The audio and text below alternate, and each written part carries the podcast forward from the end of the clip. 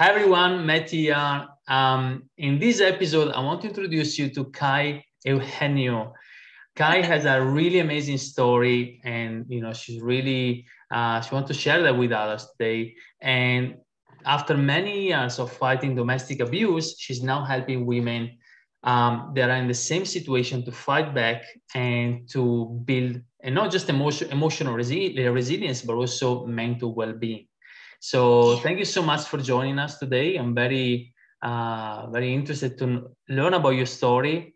And uh, yes, it's amazing having you here. Thank you. Thank you for having me, Mateo, and uh, thank you for inviting me. No worries. So where do we start, Kai? Um, you are uh, in the Philippines at the moment. You're going through a massive typhoon, which you know. Yes, uh, Typhoon across... Odette. Yes, and your family. it made its landfall. Yeah, yeah it, it made its landfall about two nights ago, and it's still coming in strong as as of today, third day. And yeah, my family. Um, well, my family. I, I'm staying with my two daughters right now. Yeah. And uh, I'm renting my own place. Mm-hmm, mm-hmm.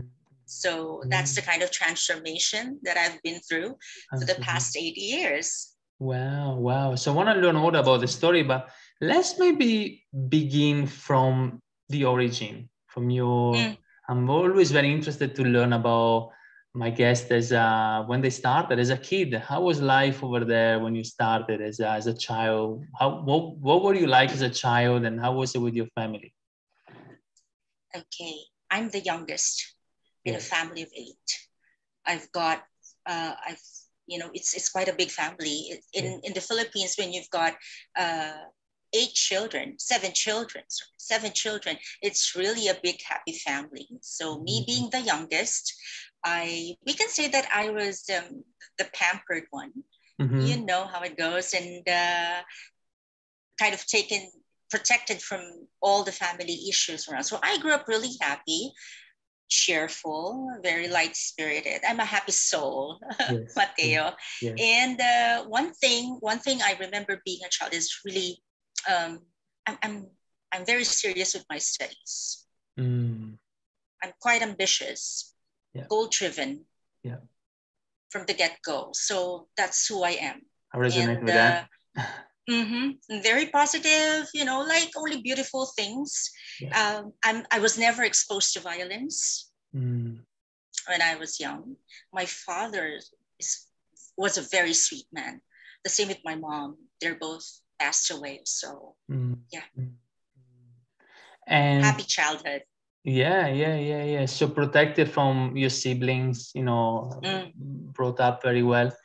And where did it start? Was there like um, a relationship that um, you you were married? I guess when the um, when that happened. Mm-hmm. I guess you're you're going right straight to the domestic violence part. yeah, yeah, actually. The story, um, yeah. I was actually. Yeah, sure. I, I didn't know if you wanted to cut through maybe some of your childhood and your your upbringing a little bit. You wanted to My, tell me a little bit more about that. Okay, as an adolescent, basically, I'm a regular adolescent. Though, though, um, I've I've never had many boyfriends. Yes. Okay, I only one had uh, I only had one uh, crush when I was a teenager, not really that serious. And then I met uh, this man, you know, he swept me off my feet, swept me off my feet until yeah. eventually I realized it's going to be that literal. Mm. Uh-huh. And uh, this man became my husband, became my ex husband. And um, yeah, I mean, there was perhaps my personality was was an easy catch to his type of, you know, he came in very strong and he he impressed me in so many ways because I was I grew up being protected, being sheltered as a as the youngest in the family, and me being the girl, you know how it is in, in the Philippines, such a very conservative culture yeah. that when you're the youngest you, and you're the girl, everybody protects you from from any kind of issues at home and out out of outside life. So and then suddenly I met this man who's, it's kind of street smart. Mm. very different from where I come from. There, I I guess I was I, I fell in love. I was impressed. I was, yeah, like what I said, I was swept off my feet, got easily attracted and wanted to and wanted to see the world from how he sees it. So it really became very interesting for me. Mm-hmm. And that was the beginning of the end. Yes, yes. So to say. And it's so, very interesting when, when you are inside the relationship is um, you kind of because you're so into it, it's hard to see with a different pair of eyes sometimes. And when people um, give you their opinions, some more more often than ever, you think that they they don't understand, right? Oh, exactly, exactly. Yeah. My my older sisters would, you know, looking in hindsight, we say, because you you got to do it, okay? Because you were young and blindly in love. Mm. Mm. And that's very normal, right? My friends saw it. Mm. My family saw it. My mom, especially my mom and my brothers, all of them saw it except myself. Everybody saw the red flags except myself. And actually with the with the note that I gave you guys ahead of the of the interview, if you remember, I said there that it's kind of embarrassing because mm. you know coming from somebody who's educated and has you know I, I took up psychology crying out mm. loud. Mm. And yet I didn't see the red flags. Mm. Or perhaps I just continued to deny the red flags were there. But on that, just blindly in love. Yeah, I just want to interrupt you a second because I, I truly believe that whatever, and this can happen in relationship, but can happen in mm. business sometimes, when we are so into the trenches of something and we're so trying to figure it out how to make it working and and again it can be in anything not just a relationship. It can mm. be a business can be you know something we're trying to do friendship, friendship. Yeah.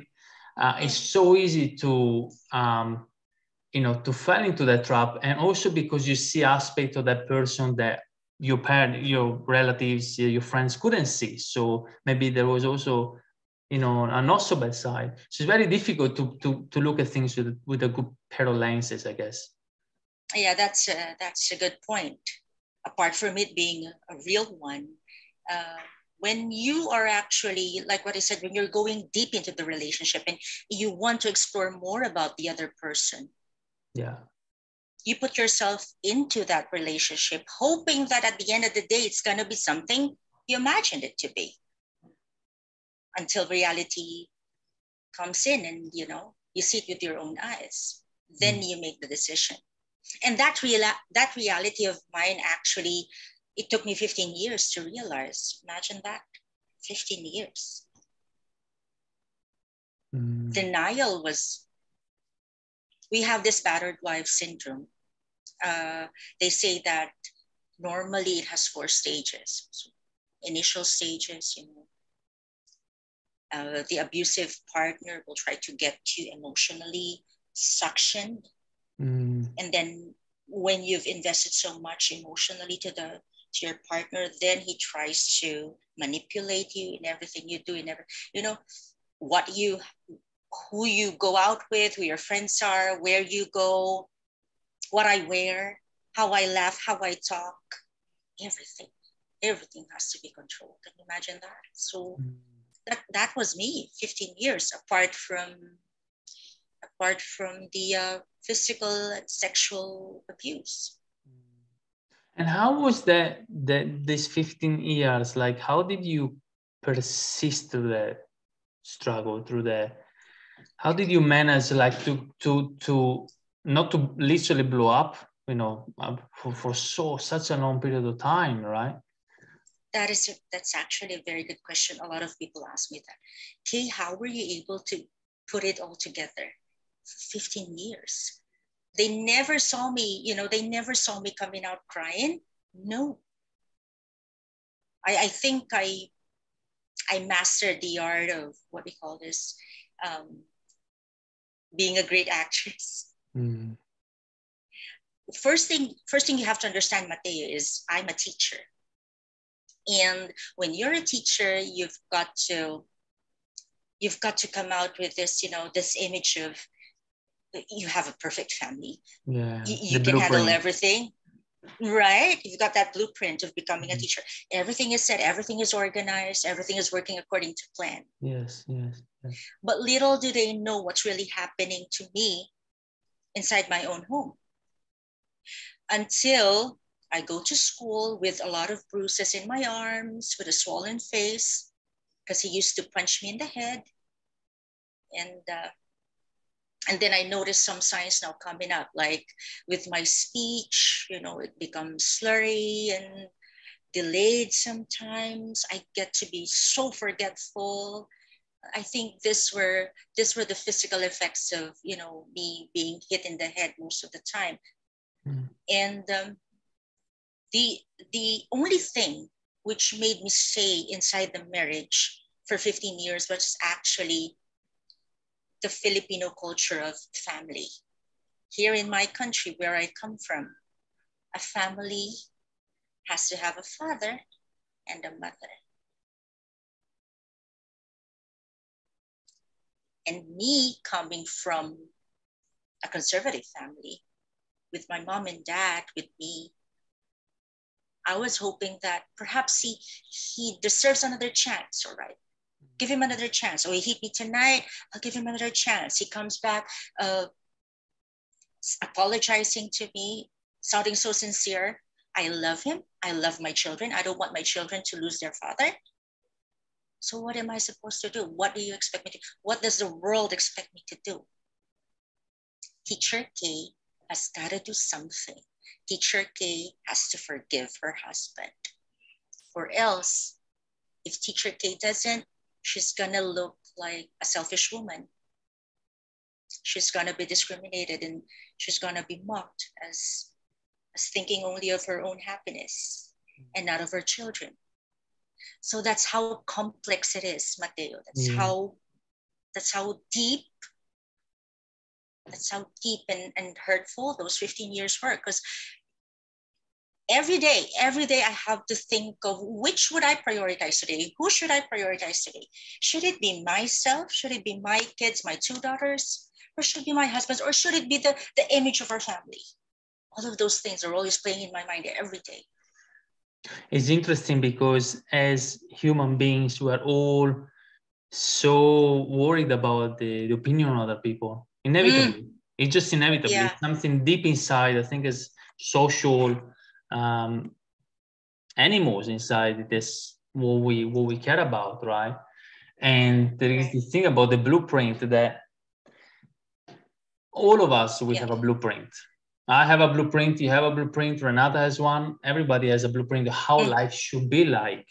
And when our reality doesn't match the blueprint, that's when we are unhappy because it's not how it's meant to be in our mind, right? And so we either we either change strategy or we need to change our blueprint. Right. And I agree we- with that. What what what you did was definitely you had to, to make a change there because you're like this is this is not Oh. working eventually. Oh, Mateo, not only did I make a change, I broke culture right there and then. I broke culture. I mean, the moment he held up a machete in front of me, that was it. There's no turning back. The only thing that was going on in my head that evening, August 30th of 2013, was the only thing I was telling myself while I was, you know, the machete in front of me was just make sure you go to you go to work tomorrow and I'll be gone. I'll be bringing the, the, the girls along. And that's the only thing that was going on in my head because I cannot, I will not tolerate something like that. Mm. Because what if the next time he won't just poke it at me? What if the next time he actually stabs me? Yeah. right? So that moment, I did not think of the. Who cares about the image? Who cares about me being a teacher? I should be having a perfect family. Who cares about that? That moment was the last straw that really woke me up and said that, okay, you, you got to think about your life. Because if something bad happens to you, who's going to take care of the two girls? No one. What? I'm going to leave my two girls with that violent father of theirs? No way. No, it's going to happen. No, it's going to happen. That was August 30th. So the following day, it's a regular school day for the kids. And uh, the first thing I did, Mateo, was I knew, I knew in myself that I had to run away. I had to get all of my things and, and find a place, find a hotel uh, temporarily. And so, but thing is, I also need to talk to, to the girls because I cannot be, you know, deciding for them. They're in junior high school then. So I talked to them. I brought them to this restaurant. It's a neutral place. I mean, that's how you should do it, right? Bring them to a neutral place, not a, not inside the house. So a restaurant would be a perfect place, and that's when that's where I talk to them. You know what, Mateo? I got the answer that I was praying for right there and then because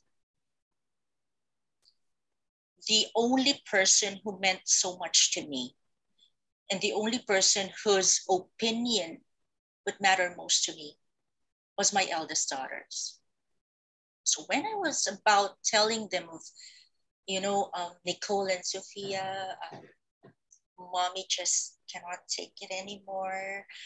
I think I should, you know, find another place away from your dad. But we are still family. Here I am, tr- still trying to sugarcoat, you know, still trying to to sugarcoat everything because I was not expecting that they would be that matured already. But I was so surprised by the reaction of my eldest daughter. You know what she did? She tapped me on the shoulder and then she said, Mom, you've been suffering long enough. You need to rest. You're so tired. That's what my 13 year old daughter told me. And that was it. It's a done deal, Mateo.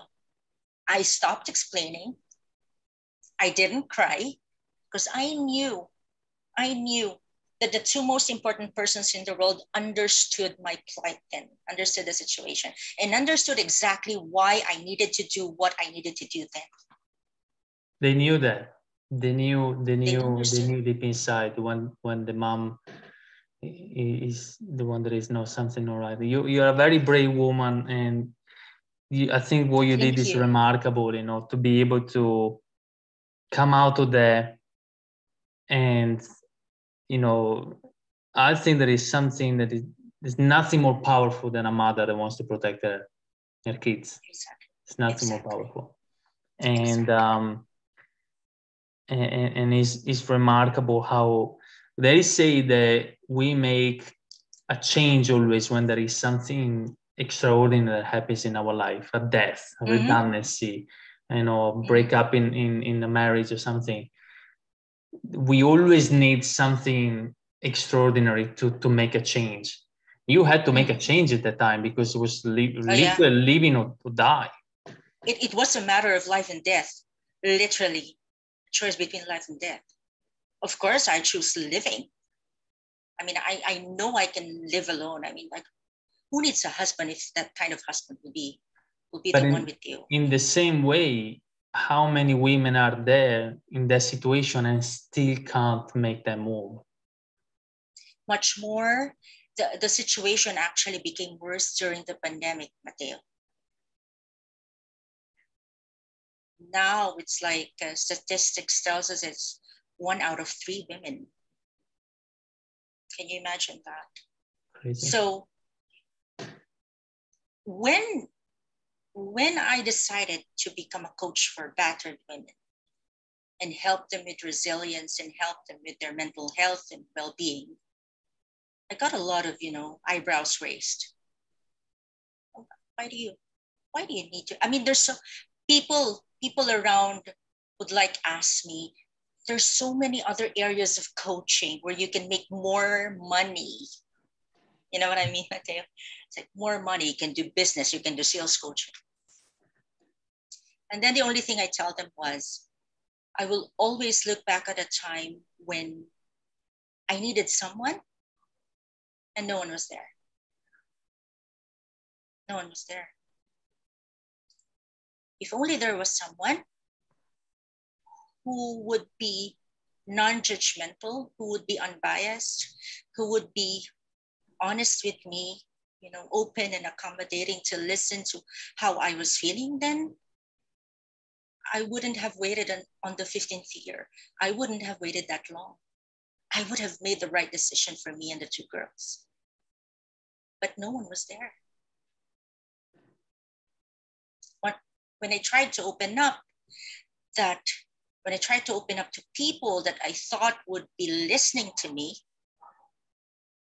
I hear common things like, oh, you should try to be more patient. You're the wife. Oh, you should you should be willing to to do the sacrifices because you're the wife. That's our role. Hello, as if I'm not doing my role good enough. Crazy. I cook, I do the laundry, I take care of the kids, I take care of him. But is it my fault if I cannot give him the sex that he wanted because I was so tired that day. I was working from 7 to 5 p.m. and then I handled four private duties after work. And you expect me to, to have sex with you? And then when I said no, what? He punched me, he started hitting me. Mm. I mean, I didn't go to school to suffer that much. And this is the kind of thing that I want you know, even if it's myself, Mateo, this is the kind of message that I want to put across. Wow. Um, you as women, if you feel that you're being violated, there's always there's always this choice of yours to step out of it, to run away, to escape. And you shouldn't be afraid of what the future will hold for you. Be afraid what will happen to you if you stay but look forward to the moment when you cross over to that happier side of life. Oh, it's just so liberating. The freedom. I mean, look, the freedom, the freedom of being yourself again, the freedom of, you know, the freedom of looking at the mirror and seeing yourself again. Oh, I see Kay again. I see the happy Kay again. Yes. I see yes. Kay again who has who's friendly. I see Kay again who's talented. And other women can be like me too you know i can't wait to see this is what i tell my clients when when they when they uh, see me for the first time in coaching i always tell them that i am even more excited for them to cross over than them being excited for themselves. Because i can't wait to see you know the end result for them. It becomes it becomes a mission and a calling which i don't think oh yeah. I don't think anybody can understand uh, uh, apart from you. And those people that say to you that you choose the wrong niche is because um, they don't understand the, the fact that when you go through such a hard time, when you go through such a journey, and you come out on the other side, the fulfillment that you get in helping other women going through um, being free from that. Yeah Exactly. and, and see them smiling again, seeing them flourish again and being successful in whatever they want to do, whether yep. it's a happy yep. family or a career, job or business. Yes. It's not just you do coaching, is you having your mission, having a calling, which mm-hmm. is an advocacy. Yes, yes, yes. And so how okay, so you you were able to to make the transition to you know um, have the chat with your daughters made the decision what happened next okay so good thing i was able to save money um, a couple of dollars. Yeah. and uh, i went we went straight to renting a room just yeah. for us the three of us. And then the paranoia stepped in. Oh I remember I had to ask my two girls to to leave school for three days, to not go to school for three days, because we don't know their their dad might be just around and yeah. might do something bad. Paranoia would hit it, and that's that's actually part of the stage of, of battered wife syndrome. Um, you feel or you have this thinking that any moment he can find you, any moment he might find us he might go around and ask, you know, friends or people who know me who's, who's last seen us, and he might be able to find a hotel room. So um, I was I was very scared. I was very scared more for my kids than for myself. Uh, on the night that I really left home, on the night that we were settled in the hotel, that's the only time that I called my sister and informed them that I left that I left the house. They were so surprised. It's like, finally, you know, the tones. We were, they, they couldn't believe that I finally made that decision because they've been continuously telling me for years that, you know, okay, you're just wasting your time. You have to do it. He's not a good man. He's a violent man. But you know, I'm still blinded then. And when I told them that no, no, no, I told them I'm decided. I'm actually here in the hotel room with my two girls. And the following day they came in, you know, brought some food and offered support. So you see now the importance of having a, a very strong support group in cases like victims of domestic abuse. During that time, I felt really lost. I knew my sisters were there. I knew my family was there. I knew I had the backing of, you know, backing of my siblings and my mom. But then I was still lost. There was still I, I was still doubting whether I made the right decision. Yeah. And it took me, I think it took me about two years. Can you believe that? Two years. I was crying day in, day out. I was feeling so depressed. Um, I, I couldn't work well. That was two years. And in that time, I couldn't I couldn't tell what was really happening to me. I mean, to me internally, to anyone, because the fear that they might say, you know, victim blaming, Mateo, right? They might turn it against me and say, look, see now, you believe me. I told you to just bear it up and stay at home and and wait for him. He's, he's gonna come to his senses and he's be he's gonna be good. Look, look what happened to you now. You're suffering financially. You should have stayed with your husband. That's the reason why I never told anyone. I was afraid of being judged. I was afraid of being ostracized by, by people. And uh, so it's 15 years of domestic violence plus another two years of, of paranoia and fear. That's a long time. That, that was the longest time of my life. But an evening, one night I was crying. I was crying really hard and I was praying so hard. And then I, in my prayer, I said, Lord God, let me cry tonight.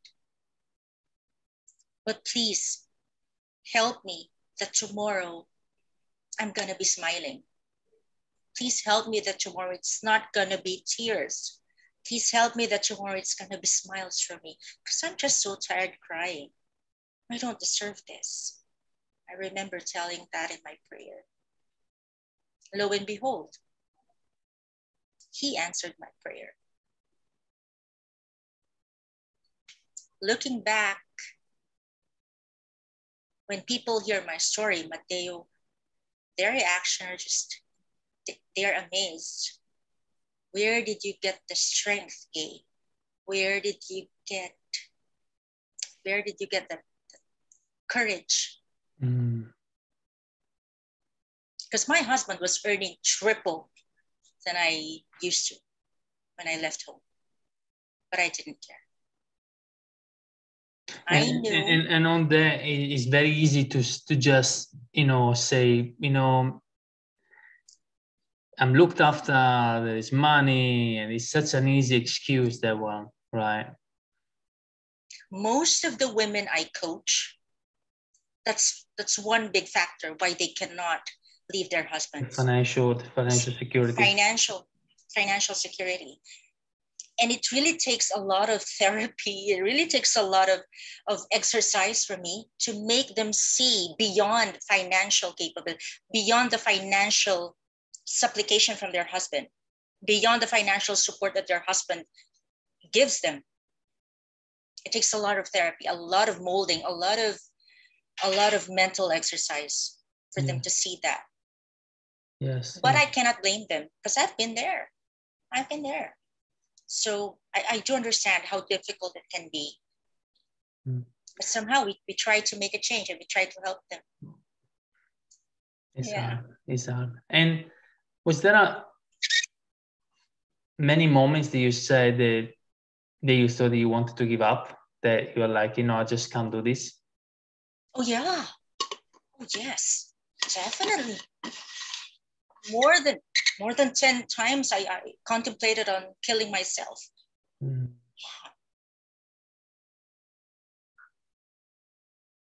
How did you how did at, you yeah, how did you persist? How did you come out on the other side? I look at my two angels. Mm. Motherhood is really it's really a gift. Mateo. Perhaps if the situations if the situation was different, if my circumstance was different then, I, I was single, I didn't have I didn't have beautiful daughters, you wouldn't be this would not be happening. Wow. But my two girls were my lifesavers, and I always tell that to everyone. Sometimes women who are single this is the this is the hard part when sorry um, when they encounter something terrible like this and yet they look around and then they sell eh, they, they tell themselves sorry they tell themselves that i don't really have much reason to stay. I don't really have a purpose to life to live. See?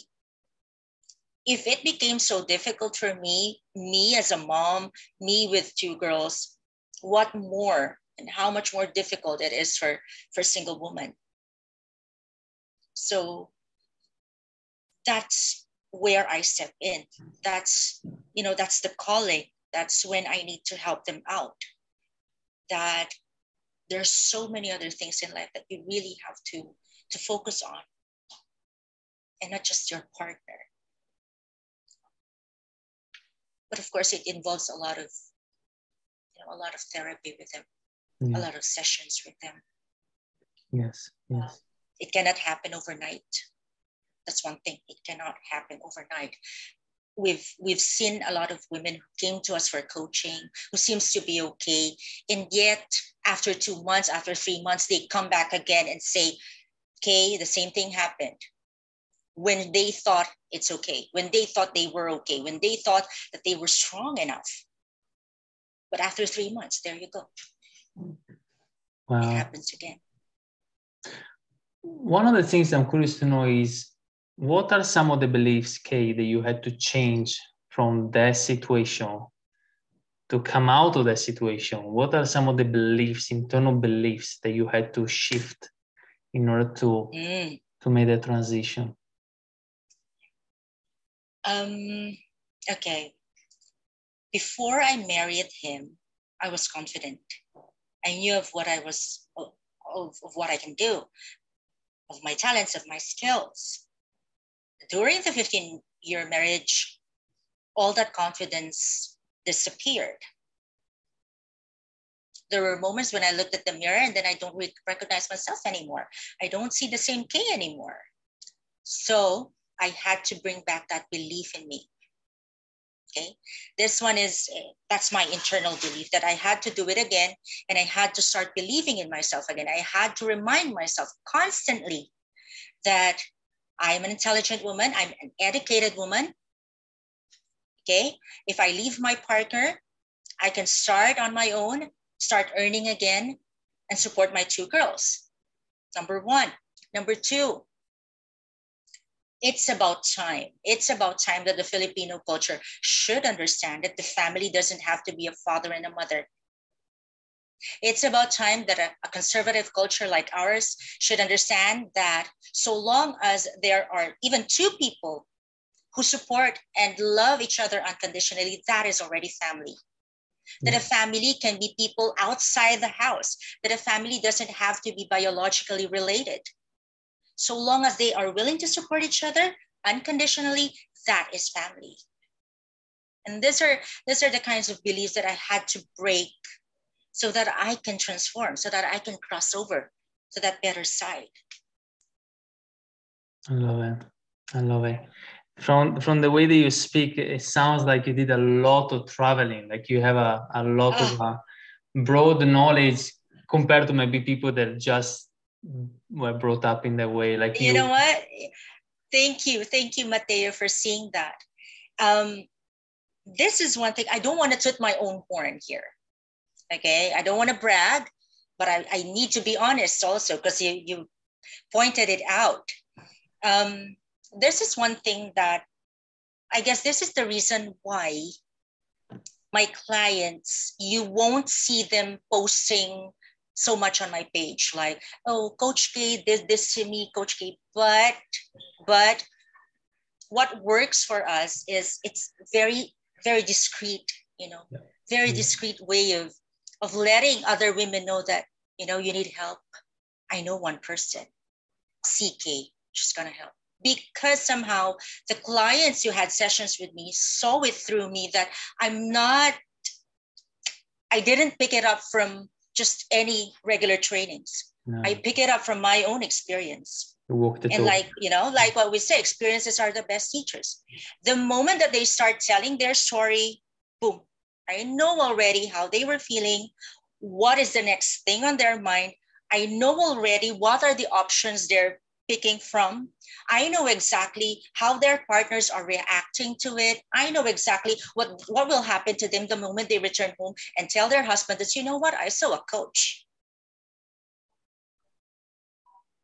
So the options during a coaching session, maybe the options that I prepare for them, the options that I lay out for them are not just one, not just two, but multiple options. Mm so that they can see, you know, for themselves, which way do I really want to go? Yes. And in that way, I am empowering them to, to make the decision for themselves. Because one one big mistake that coaches can can come one big mistake that coaches can commit or mistakes that we are vulnerable of doing is being integrative you know integrative meaning we offer options and yet we try to control which mm-hmm. options our clients would choose because we think we know better. But i try to i try to deviate from that and present them okay these are the things that are possibly good options. Now if my client chooses a okay. If you choose this these are the things that might happen oh no no no i'd rather choose c. Okay when you choose this these are the things that might happen. Now yeah. you choose. But whichever way you go sweetie i'll be here. I'll be supporting you. Yes yes. I love it. And it shows that the level of understanding that you have about the situation is a whole different thing. I'm curious to know okay about the your transition from that moment coming out on the other side and then say I want to become a coach. Where did that come? When did that come out, and and how was the transition in becoming a coach? I met a friend. His name is George. If ever he sees this, watches this, I mean, he, he's very proud. I don't think he'd mind me saying his name, but he's a man. He's one good man and um, he became a friend and i opened up to him my story. And you know what he did? He was the one who encouraged me and said you know Kay, it's about time. It's about time that you, you go out there and you do that kind of service. Because because if you keep silent of that thing you know you are doing those hundreds of battered women a disservice Yes. And that stuck, that stuck to me, Mateo. That really stuck to me. It hits home. And that was the realization that, George, you're right. I just try to imagine one one soul doing something each day, helping one soul. That that's already an amazing, right? Whenever I do, whenever I get to share my story, and then there'll be a lot of people watching me so long i don't care how many people would would reach my message but what i care about is that as long as there's one soul that I can help that that day, I've already won. Mission accomplished for me. Yes, yes. I love it. And money cannot pay that. It's priceless. I love it. I love it. And how do you work with some of your clients? What's the process usually? How does it work when when someone comes to you and, and asks for help? Mm. Um, since my niche is very sensitive, it needs a very personal approach. So, one thing that I really try to practice on the very first day of coaching is establishing a very friendly and open atmosphere. I guess it's very important.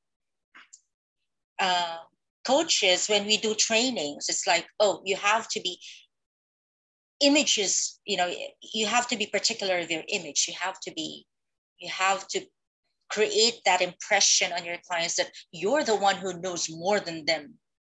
But when you mm. do battered wife coaching, it's a totally different story. It's a totally different story. They, like you don't understand what I'm going through, right? Right. So I never, I never create this impression on my clients that I'm the I'm the better one here. I know exactly what you're going through. I can help you. No, no. I have to be a listener first. I have to be a friend first. And um, I have to encourage them to be open, open about everything. And try to just let them, you know, let them say their stories, say their stories, say their piece, and allow them to allow them to feel those emotions that they need to feel. Because later on, it's gonna be very helpful in the next sessions. Let those emotions come out first. Yeah. So that's that's my strategy coaching. And uh, well, from from the feedback I hear from my clients, I, I guess I'm doing a good job. That's awesome. That's awesome. And was there any moment, or was there any moment maybe during this new new pathway of you know coaching that you found it very frustrating and very is there anything that you find very frustrating through this process and um you know going through this process of coaching that they like oh this is really like difficult all the time. all the time. I've never had, despite of the fact that I know exactly what's going on, but I never saw each of my clients as a guaranteed, you know, a guaranteed result. Now, um, there's no set, there's no set pattern to getting a right strategy for helping battered women. Because mm-hmm. each case is one special case, I'm telling you, Mateo. It's like it's like we may have blueprints, but for coaching battered women, there's no standard blueprint, there's no standard protocol, there's no standard guidelines. You have to see each victim as who they are, what they are, and what's really happening to their story. That's the greatest challenge. And you know what? Sometimes I if you want to know if if I do feel exhausted right after sessions, I do. I'm only human. I do. It becomes exhausting um, emotionally as well. So it's very important for me to do my my meditation after coaching.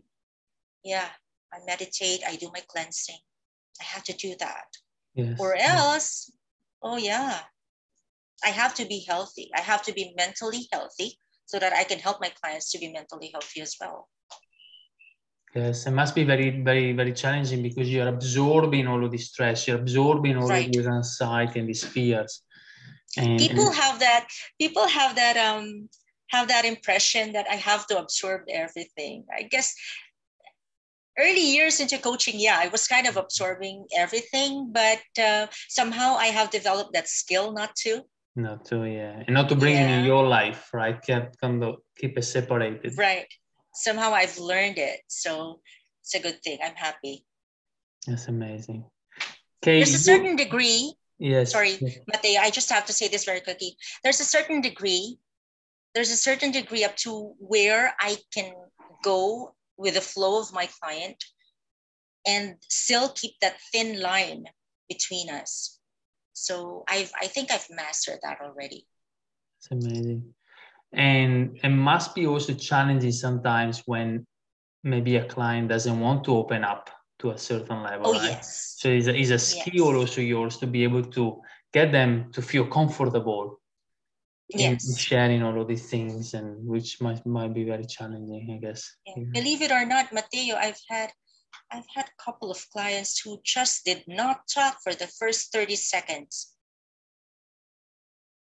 We were just we were just completely silent. And they didn't hear anything from me. I just waited for them until they're ready. Because I knew that was I knew that there was so much inside that they cannot even put into words. Hence the silence. 30 seconds. Just, just there, sitting in front of me. Wow. Wow. That's powerful. Okay, you have a very powerful journey. Uh, and I have some closing questions that I'd love to ask you here to, to Go ahead. Um, I'm very, very keen to ask you. So the first one I want to ask you is, if you could write a, a sentence on a giant billboard that the entire world can read, what would you write? Just one word. Self-care. I love it. Self-care. That's awesome. The second one I want to ask you is if you could spend five minutes with a 16 years old version of yourself, what advice would you give? I love that question. I get to be asked that question a lot. And I enjoy it every time. Mateo, thank you for that question. If I'd be talking to the 16 year old Kay, Mm, take your time. Don't rush. don't Take rush. Think a little bit through things. Don't go jump straight in. it's a- lot, amazing. I love it. The other thing I want to ask you is, Kay, what is success to you? Oh, I love that question.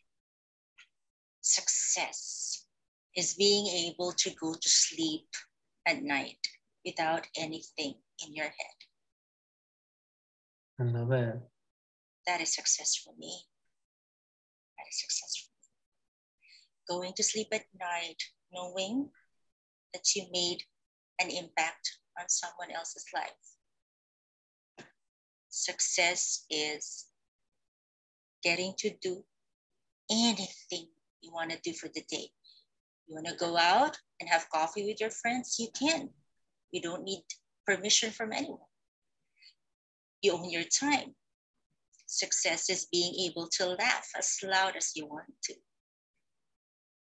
it. without being conscious of what other people will say. Mm. That's success for me. Amazing, amazing. Thank you for sharing. And what is the best advice that you ever received from someone? Oh, best advice I ever received from someone. Uh-huh. Oh, yeah. This one. This one is hardcore. A woman should have her own source of income. That's pretty good. And I I guess if only teenage women would know that. We don't we won't be having victims of domestic violence anymore. Sorry, that's my pet. No, no, it's okay. It's okay. Love that.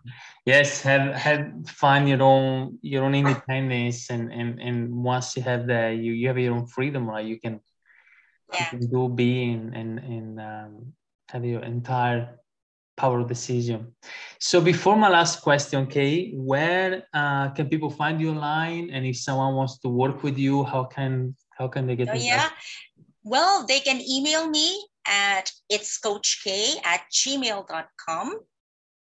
Um, I'm easy to reach. And you can swing by the Facebook page. Yes. So it's uh, facebook.com slash it's Coach K. Straight up. That's it. Mm-hmm. It's Coach K. Awesome. Awesome. Love it. So my last question is what is the impact that you want to make on others?